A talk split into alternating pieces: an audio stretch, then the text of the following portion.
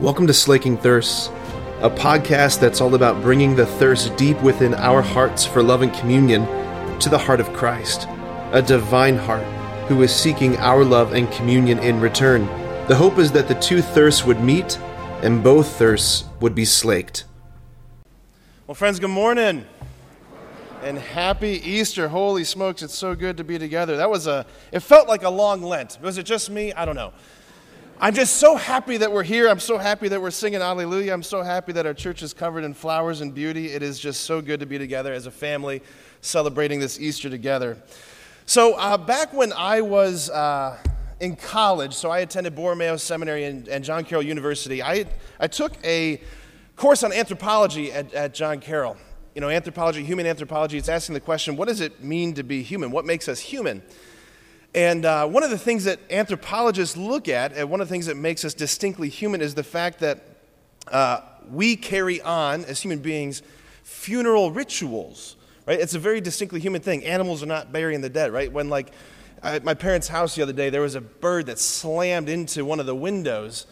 She's like, oh gosh, it's so awful and tragic. But there wasn't suddenly like a gathering of birds, like folding their wings and praying Latin over this dead bird carcass, right? It was just like, oh, that was bad for Fred, right? And like, it just kept carrying on, right? But we do. We do it in, in, incredibly ceremonious ways. I mean, think about the, the great pyramids of Egypt, right, that house the great Egyptian kings, or the Taj Mahal that uh, was built to house one of the, the Shah Jahan's uh, wives, Mumtaz Mahal.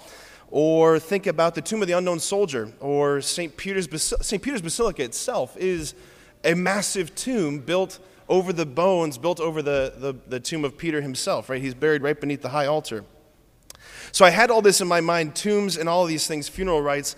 Back in 2017, there was a group of about 11 priests. We went to, made a pilgrimage to the Holy Land. Anybody here ever been to the Holy Land by raise of hands? Anybody? Okay, a few of us. Amazing, absolutely amazing, absolutely amazing time. If you ever get a chance to go, go. It is the fifth gospel. It'll change the way you hear the scriptures. Anyway, one of the high priests of the whole trip for us was uh, we went to the Tomb of the Holy Sepulchre, which is this massive structure, the ancient structure built over what was uh, Calvary and the garden where the tomb was. It's this massive structure we actually got to say Mass in what's called the Magdalen Chapel, which houses the stone slab upon which Jesus' body was laid. Incredible, incredible things. But here's the thing that struck me about that trip, and in particular that day we went to the Holy Sepulchre, because we went and saw so many sights, so many things. Here's the thing about the Holy Sepulchre you go inside, you visit this place, and there's nothing inside. You don't seem very impressed. Okay, let me try and make my point. Okay.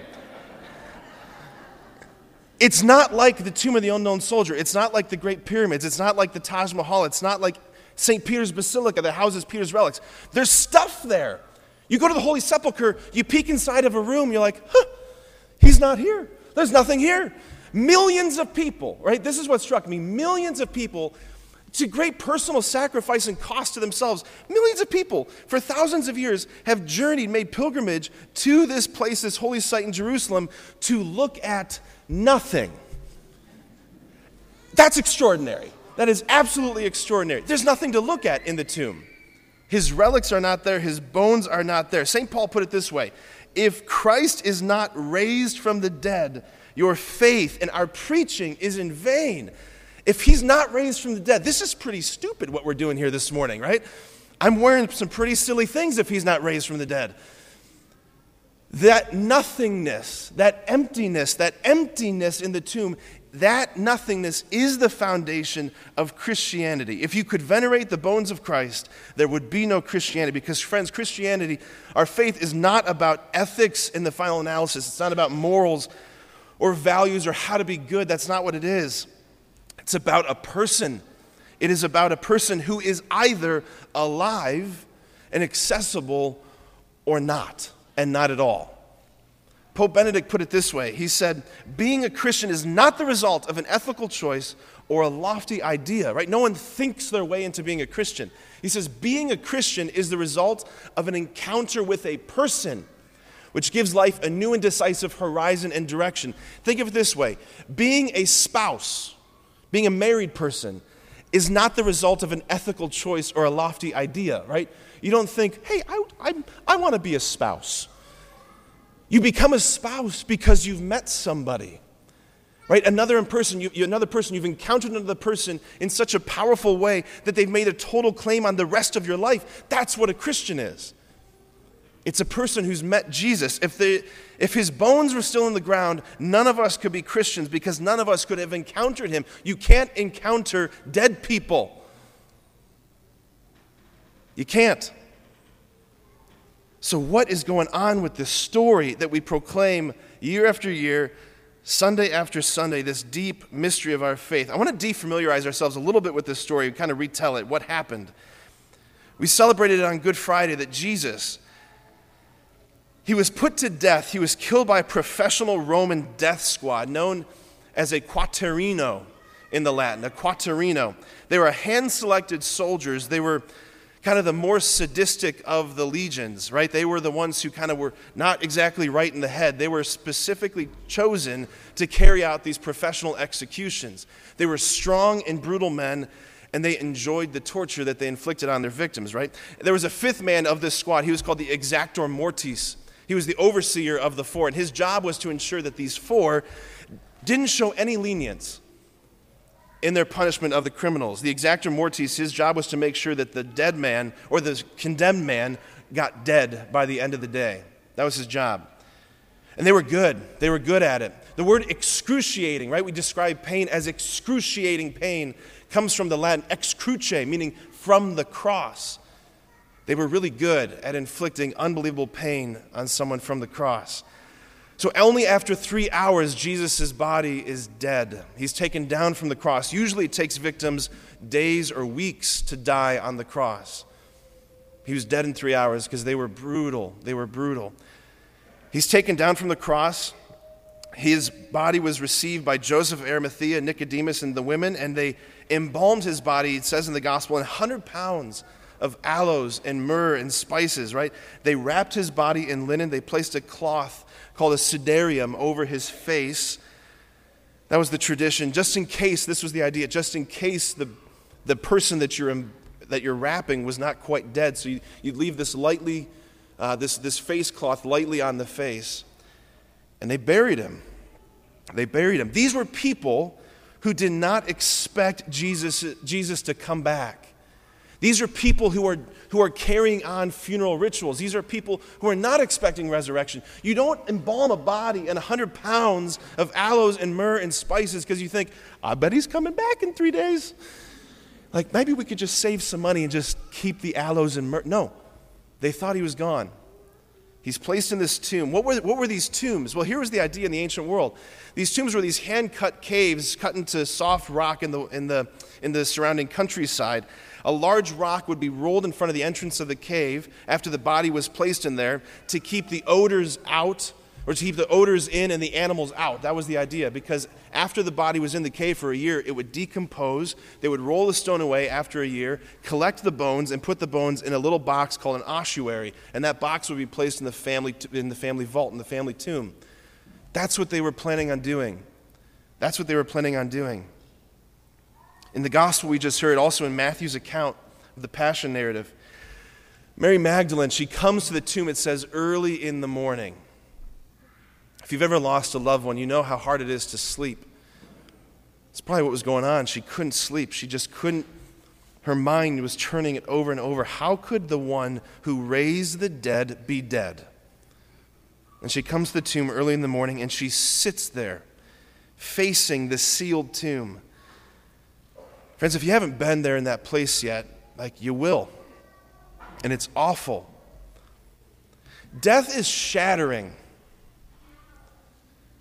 Death is shattering. It's so unnatural to sit there and to know that there's nothing more that can be done for this person.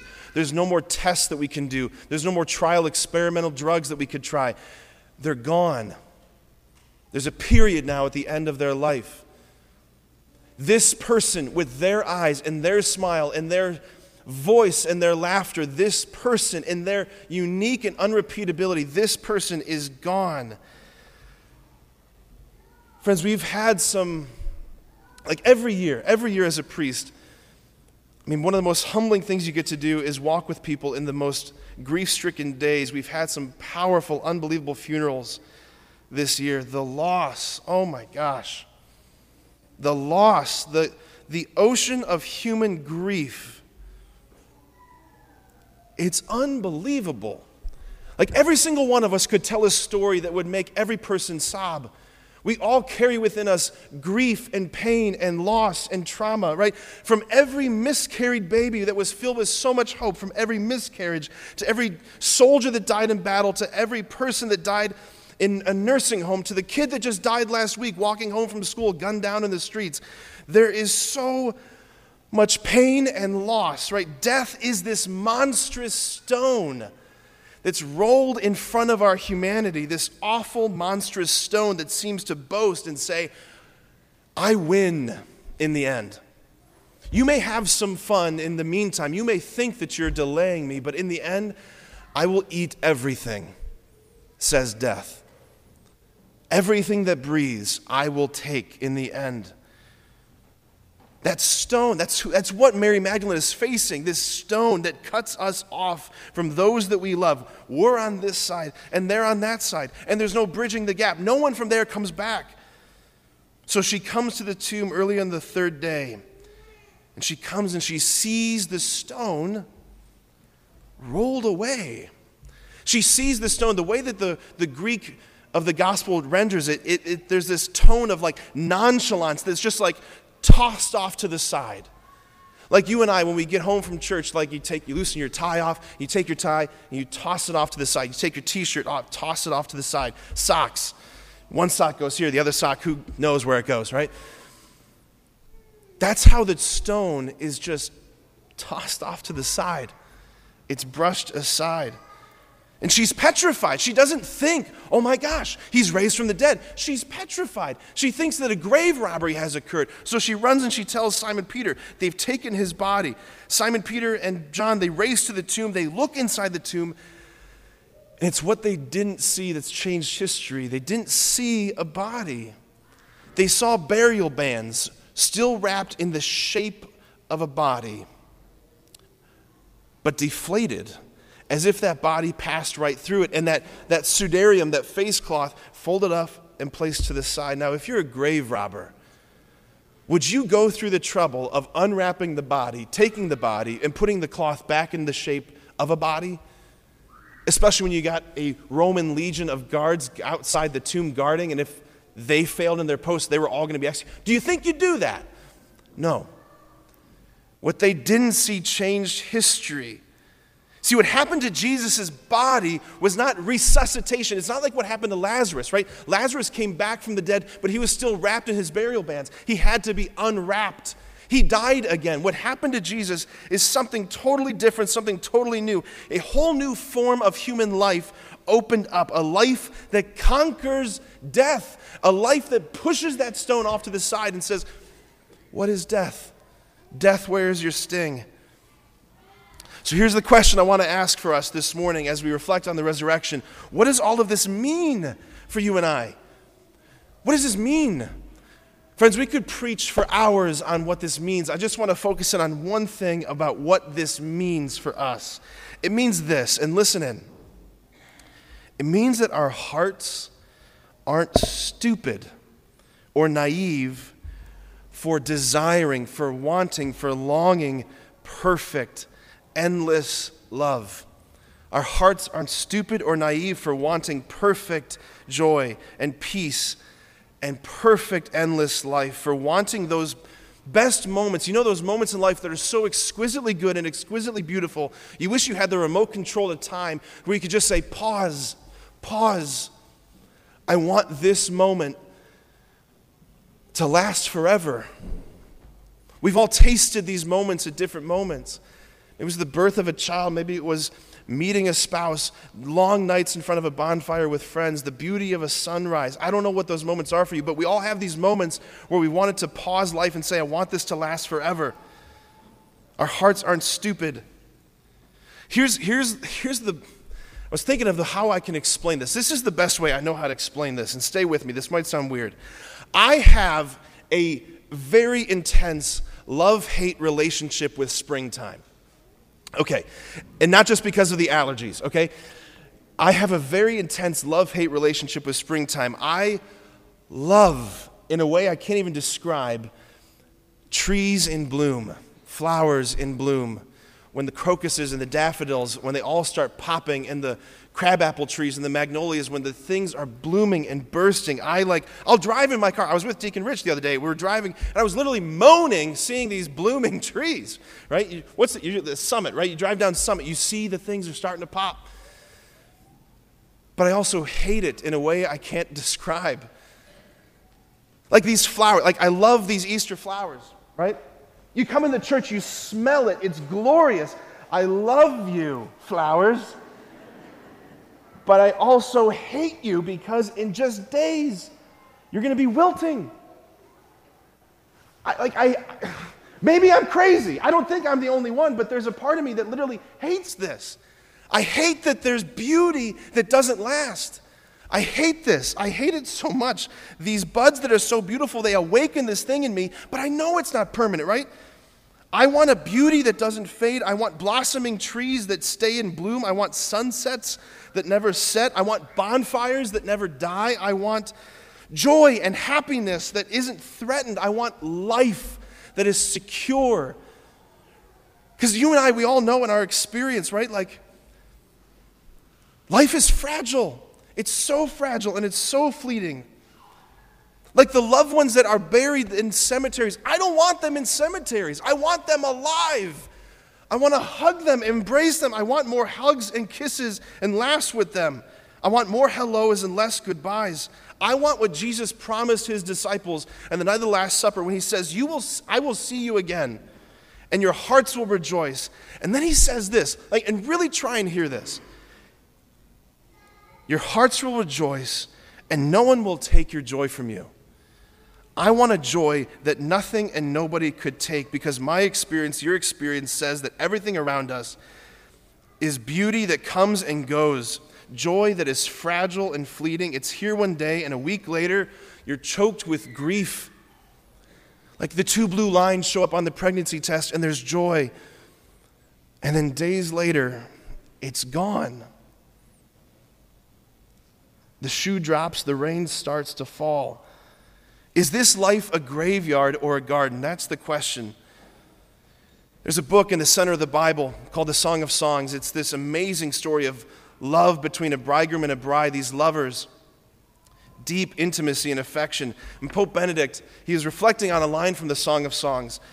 He says, The lovers in the Song of Songs, there's a cry that comes from the depths of their hearts, a cry for a love that is stronger than death. He says this quote, this boundless demand of the human heart, which he calls eros, which is this Greek word that means longing, this longing and desire for a beauty that doesn't fade, a love that doesn't fade. He says this cry of eros brings us to the basic problem of human existence.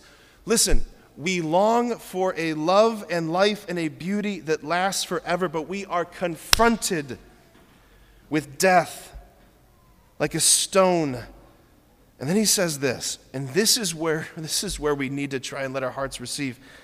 The resurrection of Christ is God's response to that cry of eros for a love, a beauty, a life that lasts forever. My friends, if the resurrection of Jesus Christ is real, and we can enter into that ourselves, then we're not just destined to return to dust, like we said at the beginning of Lent. Remember, you are dust and unto dust you shall return. Yes, that's true, but we are not just dust destined for the grave, we are dust destined for divinization.